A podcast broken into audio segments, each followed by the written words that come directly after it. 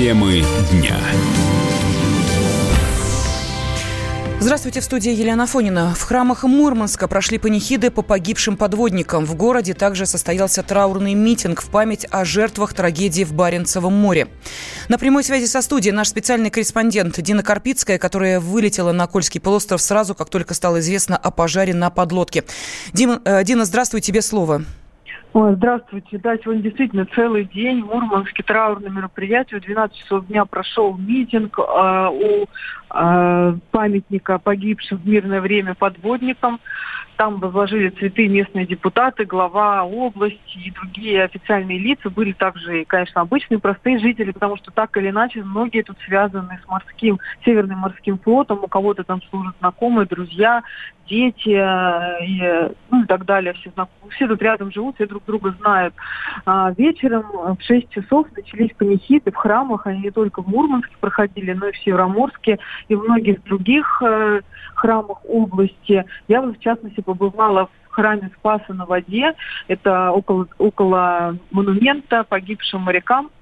Он находится. И там была очень такая трогательная панихида. Батюшка прочитал, ну даже не прочитал, а просто вот сказал, что вновь представишься, моряки отдали свою жизнь за родину. Это очень почетно, конечно, но, естественно, это не отменяет того, что это траурное мероприятие. И были на службе знакомые погибших. Я говорю что абсолютно засекреченная вся эта, вся, вся эта трагедия. И вот только сейчас э, министр обороны Шойгу, он озвучил первое имя официально, хотя неофициально. Имена погибших были известны, ну не всех 14, а четвер, четверых моряков были известны утром. А, вот у нас есть небольшой синхрон с подругой погибшего моряка. моряка. Мы знаем только его имя Михаил. Она плакала, эта женщина, ее зовут Татьяна Пучкова, рассказывала, что они вместе учились на Камчатке, еще познакомили детское время. А потом вот так вот судьба сложилась, всей семьи военных, всей семьи моряков она оказалась в Североморске, ее приятель Михаил служил а, в части... Ну, тут надо понимать, опять же, что специфика такова, что многие части базируются в разных городах России, но э, так как флот находится здесь, то командировки у моряков, соответственно, в Североморске. И вот она вчера буквально узнала о том, что случилось это, э, это ЧП, позвонила своему приятелю, он мне ответил, и потом она вот через знакомых, друзей, родственников его выяснила, что он погиб. Послушаем. Я не знала, где он служит, знала, что служит, но и где именно, в какой части нет. Я вообще сразу подумала о нем, стала писать ему сообщение, видела, что последний раз он был в четверг, конечно, очень ждала, что наконец-то появится эта волшебная галочка рядом с сообщением, что все прочитано, что он ответит наконец-то, но нет. Да, Дина, продолжай. Вы слышите, да, там э, на заднем фоне звон колоколов, э, как раз вот в момент панихиды мне удалось с ней пообщаться. А, что касается города Североморск, где все это случилось, туда попасть невозможно, это закрытый гарнизонный город, пропуска оформляются там в течение месяца, подписываются чуть ли не главнокомандующим, секретный объект, вот мне туда там побывать не удалось, но а, вот все, что около, тут я вот побывала. Ну, конечно, военные, когда идут на, на службу, они понимают, и риски огромные, тем более, что э, подводные лодки это повышенная Э, опасности. Но, к сожалению, вот никто не застрахован от таких трагедий. Министр обороны э, Сергей Шойгу, он сейчас находится также здесь, в Североморске, проводит совещания, все они закрыты, кое-какая информация уже поступает из Министерства обороны. Сергей Кужегетович сказал, что лодка была спасена именно благодаря героическим действиям вот погибших моряков. Да, Дина, и... спасибо большое. Эту информацию мы обязательно, конечно же, сейчас донесем до наших радиослушателей на связи с нами была спецкор комсомольской правды Дина Карпицкая. В четверг панихида по погибшим в Баренцевом море подводникам пройдет в главном храме российских моряков в Кронштадтском морском соборе в присутствии 180 священников со всей России. Сергей Шойгу провел совещание с членами комиссии по установлению причин пожара на глубоководном аппарате в Баренцевом море. Министр обороны заявил, что все погибшие были высококлассными военными специалистами, проводившими важные исследования по изучению гидросферы. На научно-исследовательском глубоководном аппарате военно-морского флота России при проведении плановых исследований в российских территориальных водах Баренцева моря возник пожар. Погибли 14 членов экипажа, остальных удалось спасти. В критической ситуации моряки-подводники действовали геройски. Из отсека охваченного огнем в первую очередь эвакуировали гражданского представителя промышленности задрали за ним люк чтобы не допустить распространения пожара по всему глубоководному аппарату, а сами до конца боролись за живучесть корабля. Ценой своих жизней выполнили задачу, ликвидировали очаг возгорания, спасли своих товарищей и глубоководный аппарат. Находившиеся на борту подводники были уникальными военными специалистами, высококлассными профессионалами, проводившими важные исследования по изучению гидросферы Земли. Семеро из погибших. Все погибшие офицеры будут представлены государственным наградам. Министерство обороны окажет необходимую помощь и поддержку их семьям. Жертвы трагедии были выходцами из разных регионов. По данным правительства Брянской области, среди погибших был уроженец областного города Почеп. Это 37-летний капитан второго ранга Дмитрий Соловьев. Именно он ценой собственной жизни спас гражданского специалиста. У моряка осталась жена и двое детей.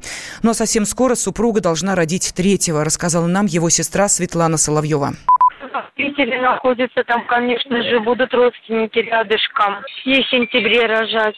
Три годика мальчик Ярославу. Девочка э, в шестом классе. Мы сейчас едем, мы в дороге, мы же с Брянской области. Стараемся тоже не названивать. Очень тяжело. Я не буду. Однокурсник Соловьева Артемий рассказал, что Дмитрий никогда не говорил о своей работе. Учился он очень хорошо изначально планировал оставаться, уехал на Камчатку, оттуда уже ушел в эти акванавты. То он про службу не рассказывал. Сколько мы не задавали вопросов, ничего не рассказывал. Ну вот жена беременна третьем, мы в мае виделись. Вроде он говорил, что вот-вот. Журналистам комсомолки удалось пообщаться с учительницей одного из погибших моряков из Мурманской области. Она отметила нам, что подводники совершили героический поступок скажу, что рыдала целый день, потому что это все близкие люди. Это я всю жизнь прожила в Олене Губе, вот э, и оттуда, откуда это исследовательское судно. Напишите, что это действительно герои, потому что подводники это, наверное, самая единственная, наверное, такая профессия, которая спастись невозможно, если не дай бог что. И герои они, потому что не дали развиться пожару не своей жизнью, они спасали жизни других. Не открыли свой отсек, сгорели в своем отсеке. Есть такая у них борьба за живучесть, которая предусматривает, если, в общем, вот отсеки закрываются, если в этом отсеке пожар, то члены экипажа, они борются сами. Власти Петербурга не исключают единого захоронения погибших моряков. Как отметили в городском комитете по социальной политике, это зависит от решения родственников подводников.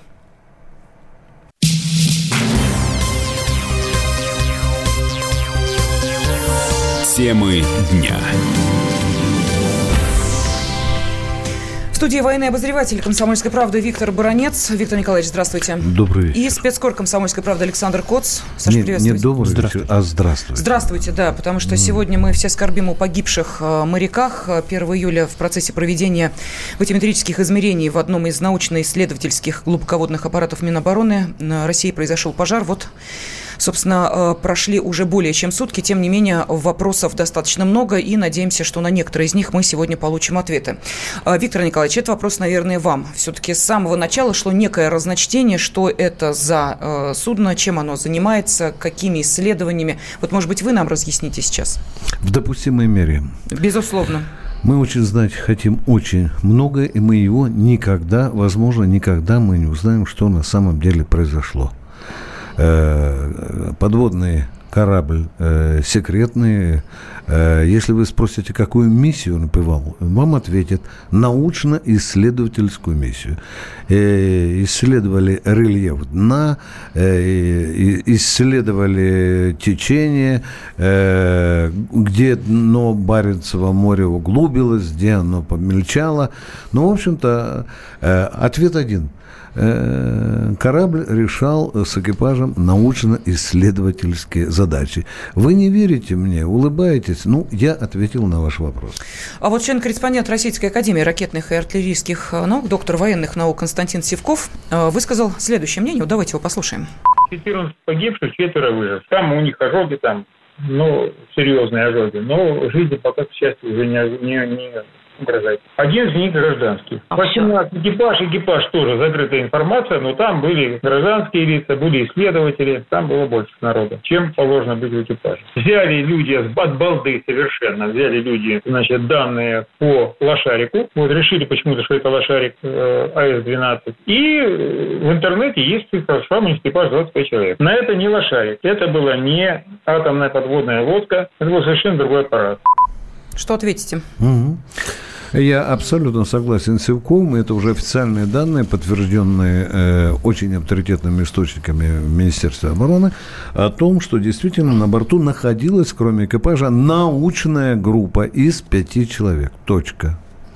Все, что я могу добавить по этому вопросу. По поводу названия э, самого корабля, ну, действительно возникло некое разночтение с э, его классификацией. По последним данным все-таки говорят, что это АС-31, то есть это некая модификация АС-12, которая тоже почему-то называется лошариком. На самом деле, э, в пользу того, что это действительно АС-31, говорит э, появившиеся сегодня фотографии всех 14 погибших на стенде. Очевидно, это либо по месту службы, либо а, где-то еще, где их э, знают. 14 фотографий погибших моряков, и внизу а, надпись а, траурная, в которой а, четко указывается, что это экипаж глубоководного аппарата АС-31. Если это, конечно, не какой-то вброс и не фейк, если это реальные, э, реальные 14 фотографий реальных людей, я думаю, что вскоре мы сможем в этом убедиться, потому что вот буквально за 5 минут до эфира Министерство обороны Um,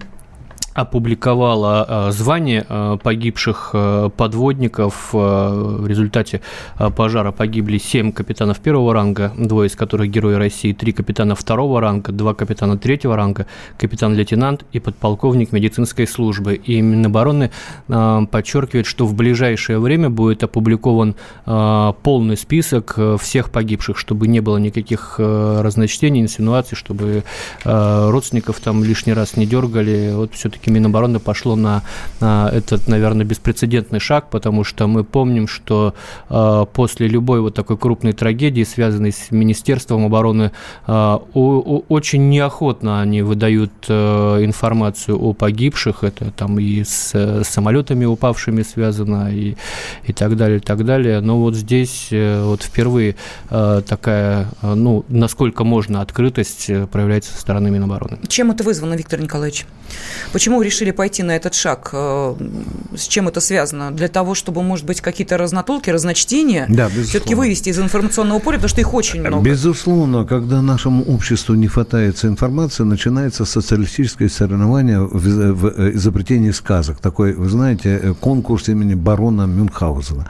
Министерство обороны просто работает на опережение, чтобы закрыть рот тем, кто будет спекулировать на этой трагедии. А, если говорить о а, составе экипажа, на это тоже обращали внимание, это настоящая элита, и сейчас это уже не тайна, не э, секрет, сейчас об этом и Сергей Шойгу сказал, и о том, что получат самые высокие государственные награды погибшие моряки. С чем связана такая концентрация таких специалистов? Я сегодня задавал этот вопрос и получил в лоб очень звонкий ответ – Виктор Николаевич, вы знаете, что на борту этого корабля находится сложнейшая аппаратура, которая даже доктору технических наук не всегда э, может поддаться. Так мне сказали, вы что хотите, чтобы там юные контрактники были или нет? Да, это, по сути, надо говорить еще в другом аспекте. В экипаже было очень много ученых. Ученых, которые занимаются научным исследованием. О чем, собственно, говорит и название этого корабля. Научно-исследовательское судно. Это, по сути, э, как сказал один товарищ, ну, будем верить в это, что это, по сути, подводная археология. Это нужно для того, чтобы, ну, это важно очень для чего? Потому что э, морское дно постоянно меняется. Надо на карты наносить, где там глубины изменились, где банки появились, потому что ходят в том же Баренцевом море наши подводные лодки. И командир, который идет на определенной глубине, он должен знать, сколько под ним воды, чтобы винтами там не зачерпнуть. Ну, хотя бы так. Примитивно вам просто говорю. Вот эти люди, они делают благородное дело, они, в общем-то, обезопасивают, дают такие данные, которыми постоянно пользуются не только подводники, но и э, командиры экипажа надводных кораблей. Да, но тем не менее, э, помимо уникального оборудования, насколько мы понимаем, это же все-таки атомные подводная лодка. Нет? Или я ошибаюсь? Поправьте меня, если это не я, так. Я, я верю доктору наук, угу. который сегодня выступал у нас и говорил. Да. Он много послужил на флоте, он знает. Я, как говорится, избегу ответа на этот вопрос. Хорошо, но тогда опять же, да, будем руководствоваться той информацией, которая прозвучала конкретно от министра обороны Сергея. Шойгу, который сказал, что моряки проявили да. настоящий героизм, когда спасли гражданского ценой своих жизней. Это прозвучало от министра обороны. То кстати, есть это не досужие домыслы, да? Кстати, Министерство обороны, опять же, видимо, в рамках беспрецедентной открытости назвало э, имя э, этого подводника, который вытолкал, видимо, гражданского из горящего отсека. Это э, капитан второго ранга Дмитрий Соловьев. Он сам родом из э, Брянской области, женат, двое детей, и жена сейчас беременна третьим ребенком. То есть он вытолкал этого гражданского промышленника, э, задраил за ним отсек и продолжил вместе с оставшимися своими э, сослуживцами бороться за э, живучесть корабля. Но, видимо, вот как Сергей Кужегетович сегодня вот произнес эту фразу «объемный пожар», то есть это, видимо, вот ну, какое-то моментальное да, такое действие, очень быстрое, когда среагировать ну, практически невозможно. И если штатные системы пожаротушения не смогли справиться, хотя должны были бы с, с огнем, то, видимо, это было, было что-то такое катастрофическое, что нельзя уже было предотвратить. Но, тем не менее, они э, продолжали бороться и позволили тем самым выжившему экипажу поднять э, корабль на поверхность, после чего он был, насколько я понимаю, отбуксирован в Североморск базу. Да, но если мы опять придерживаемся версии, что это АС-31, то это тот тип подводных судов, который разрабатывался еще уж, простите меня, в 80-х годах Но этот впущен, века. Этот есть... впущен на воду, насколько я понимаю, в 2003 году, если не врут открытые источники, опять же, я могу судить только по, по тому, что угу. по, по справочной литературе, которую за эти два дня вычитал, то все-таки это корабль с атомной установкой. Я бы отметил, что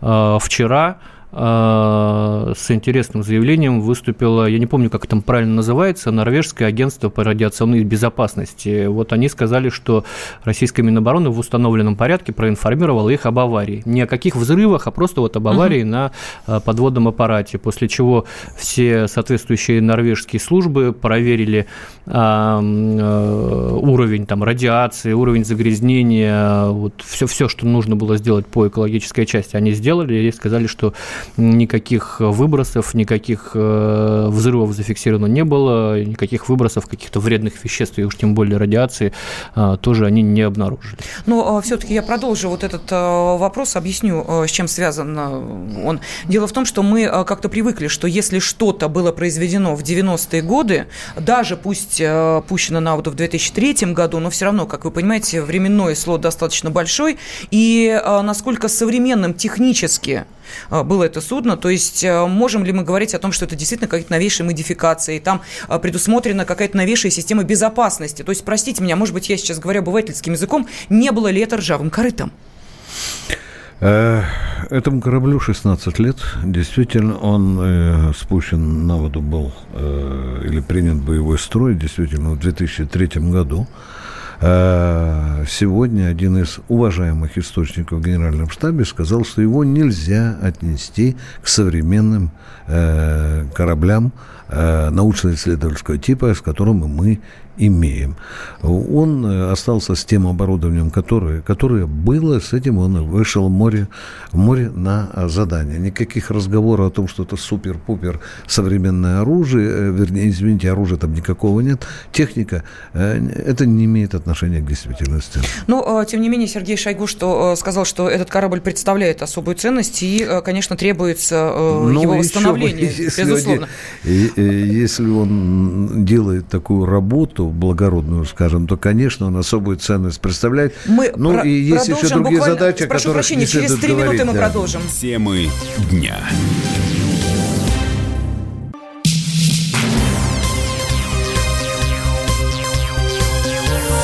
Темы дня. В студии военный обозреватель «Комсомольской правды» Виктор Буранец и спецкор «Комсомольской правды» Александр Коц, также я, Елена Фонина. И э, трагедия, которая произошла на научно-исследовательском глубоководном аппарате Минобороны России. Из-за отравления продуктами горения погибли 14 моряков. Э, инцидент произошел в российских территориальных водах. Э, сейчас э, мы обсуждали реакцию норвежской стороны на произошедшее. И не случайно, Саш, ведь даже в нашем информационном поле тут же моментально моментально появилась информация о том, что это был какой-то взрыв, ай-яй-яй, а что же будет дальше. Вообще таких фейковых новостей э, за эти полтора дня было достаточно много. А эти фейковые новости, они, как правило, сопровождают э, любое ЧП, любое, э, любой там теракт, катастрофу. Вот последние годы, особенно начиная с 2014 года, когда к распространению этих фейков активно присоединились наши соседи из некогда дружественной страны, где сейчас работают совместно с украинскими специалистами британские специалисты. Это я говорю о 72-м центре э, информационно-психологических операций э, сил специальных операций Украины, э, которые занимались вбросами фейков и в Магнитогорске, и Зимней Вишне, и сейчас вот на наводнении там власть все скрывает. То есть это реакция вот этих людей очень просто узнать по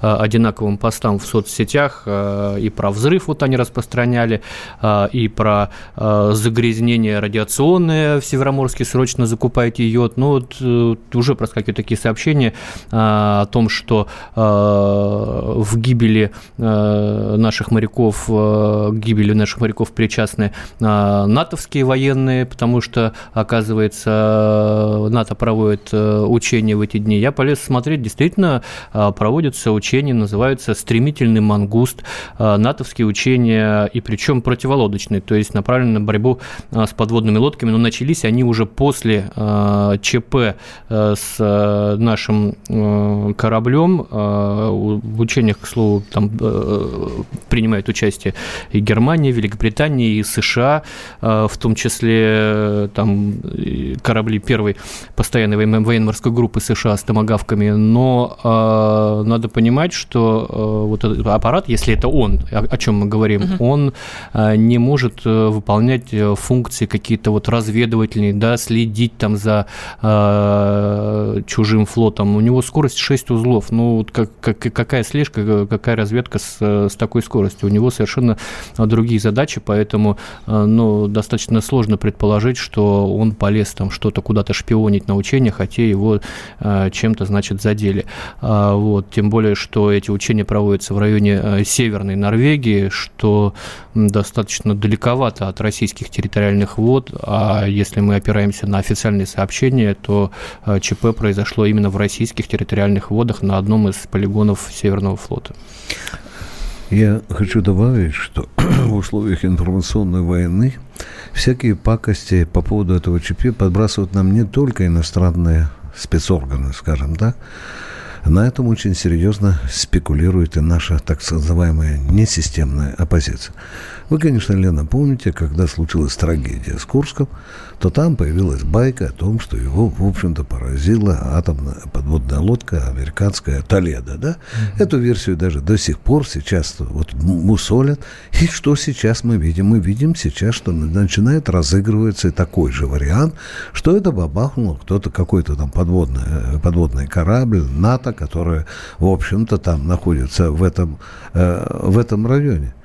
Ну и, и еще э, меня сейчас поражает, и, видимо, я не знаю, что с этим делать, но меня больше всего поражает, что в наших некоторых СМИ, в том числе и оплачиваемым государством, появляются, например, такие радостные восклицания. О, а Путин там 118 угробил, а тут 14 угробил. Вот такое оно состояние нашего военно-морского флота.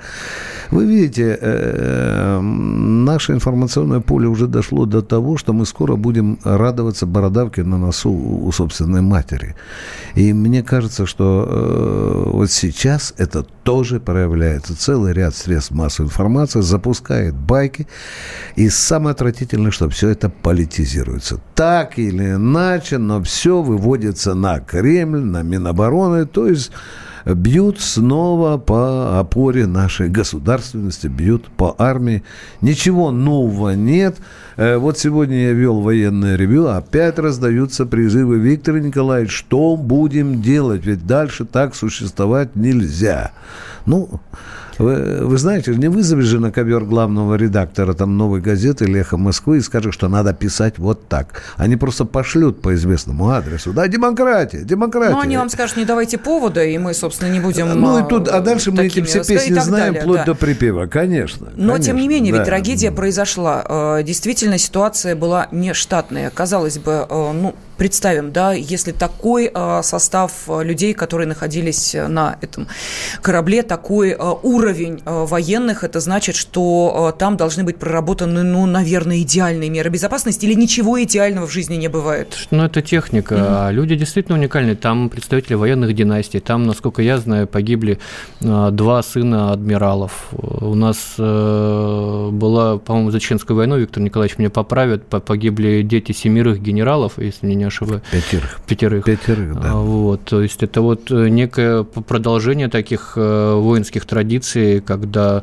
ну, отцы не устраивают своих сыновей на тепленькие местечки, там куда-нибудь в штабе где-то бумажки угу. перекладывать и э, дачку где-нибудь себе строить в Подмосковье, а люди занимаются опасной, сложной работой, э, для которой требуется определенная подготовка, требуется опыт, требуется знания, в том числе академические. Да? Э, что это э, такие специалисты уникальные и штучные. Кстати, один из героев России, который погиб, оказался тоже сыном героя России. Причем его отец в свое время командовал вот теми самыми подразделениями, которые занимались научно-исследовательской деятельностью э, в больших, на больших глубинах.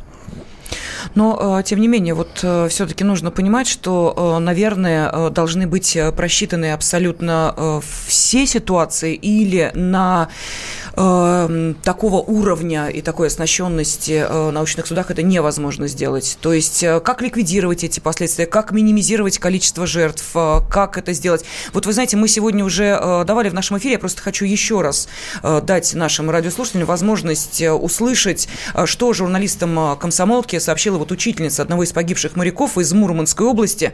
Э, она э, отметила, что подводники совершили героический поступок, но просто, вот знаете, без слез это слушать невозможно. Да, да, это Давайте мы еще слова. раз это услышим. Да, да. Скажу, что рыдала целый день, потому что это все близкие люди. Это я всю жизнь прожила в Олене Губе, вот э, и оттуда, откуда это исследовательское судно. Напишите, что это действительно герои, потому что подводники это, наверное, самая единственная, наверное, такая профессия, которая спастись невозможно, если не дай бог что. И герои они, потому что не дали развиться пожару не своей жизнью, они спасали жизни других. Не открыли свой отсек, сгорели в своем отсеке. Есть такая у них борьба за живучесть, которая предусматривает, если, в общем, вот отсеки закрываются, если в этом отсеке пожар, то члены экипажа, они борются сами. Я только добавлю, спасибо вам, уважаемый учитель, за такие слова, что по предварительным данным все члены экипажа э, будут представлены к органу мужества. Э, об этом Шойгу будет докладывать Путин. А один, еще один появится в этом экипаже – еще один герой Российской Федерации. И теперь можно говорить, что э, этот аппарат единственный, пожалуй, в мире, где э, была достигнута такая высокая концентрация людей, носящих на груди золотые звезды героев Российской Федерации. А что это за... Эм порядок действия в таких ситуациях, Саш? Вот что ну, это за... Э, в случае такой? ЧП в любом из отсеков отсек задраивается, и люди, которые остались в нем, борются за живучесть. То есть э, люди, находящиеся в соседнем отсеке, они не имеют права открывать его, чтобы там попытаться помочь им. То есть они предоставлены сами себе, собственно. Э, вот таким образом э, дольше всех э, жили моряки Курска в девятом отсеке, где старшим был капитан Колесников, который вел дневник. То есть э, это жестокость жестокие, жесткие морские законы, написанные кровью, но иначе нельзя, если бы кто-то попытался их спасти, мог бы погибнуть весь корабль и все а, люди, которые находились на нем. Угу. Можно я отвечу? Да, Бар- да. Баронец, а зачем столько героев России для научного дна? Не бреши. Дорогие друзья, вот среди членов экипажа были люди, которые на подводных лодках выполняли уникальные задачи, зачастую рискуя жизнью. Я не брешу, уважаемый 34-й, э, так, наверное, бы нельзя говорить о покойниках, а тем более о героях Российской Федерации которые, возможно, заработали это не вашим трепом, а своим трудом во имя того, чтобы вы жили спокойно. А, ну и э, говоря сейчас об этой трагедии, э, все-таки вот э, мы понимаем, что очень э, уроки, сложно уроки. подбирать слова. Да, вот я как раз об этом и хотела сказать. Есть, э, мы понимаем, действительно, ситуация да. закрытая. Понятно, что многого мы не знаем. И как сегодня сказал пресс-секретарь президента, и не узнаем, потому что Это есть государственная да. тайна, которую нужно сохранять. Тем не менее, действительно, можно ли э, из этого вынести какие-то уроки, как вы, Виктор Николаевич, сказали? Я думаю, тут пока два аспекта. Аспектов, конечно, будет много. Ну, конечно, будет обращено внимание на как сработала система пожаротушения Раз. И вторых, конечно, возникают вопросы, были индивидуальные средства защиты. Почему? Я задавал этот вопрос, люди не воспользовались ими, потому что по тем, которые имеют, они должны были 40 минут еще существовать. Говорят, что ураганное развитие пожара было таким мощным, что люди, которые одевали эти маски, они плавились прямо у них на лицах. Соболезнования семьям погибших уже выразили многие политические деятели. Мы скорбим вместе с семьями погибших моряков. В студии были военный обозреватель комсомолки Виктор Баранец и Александр Темы дня.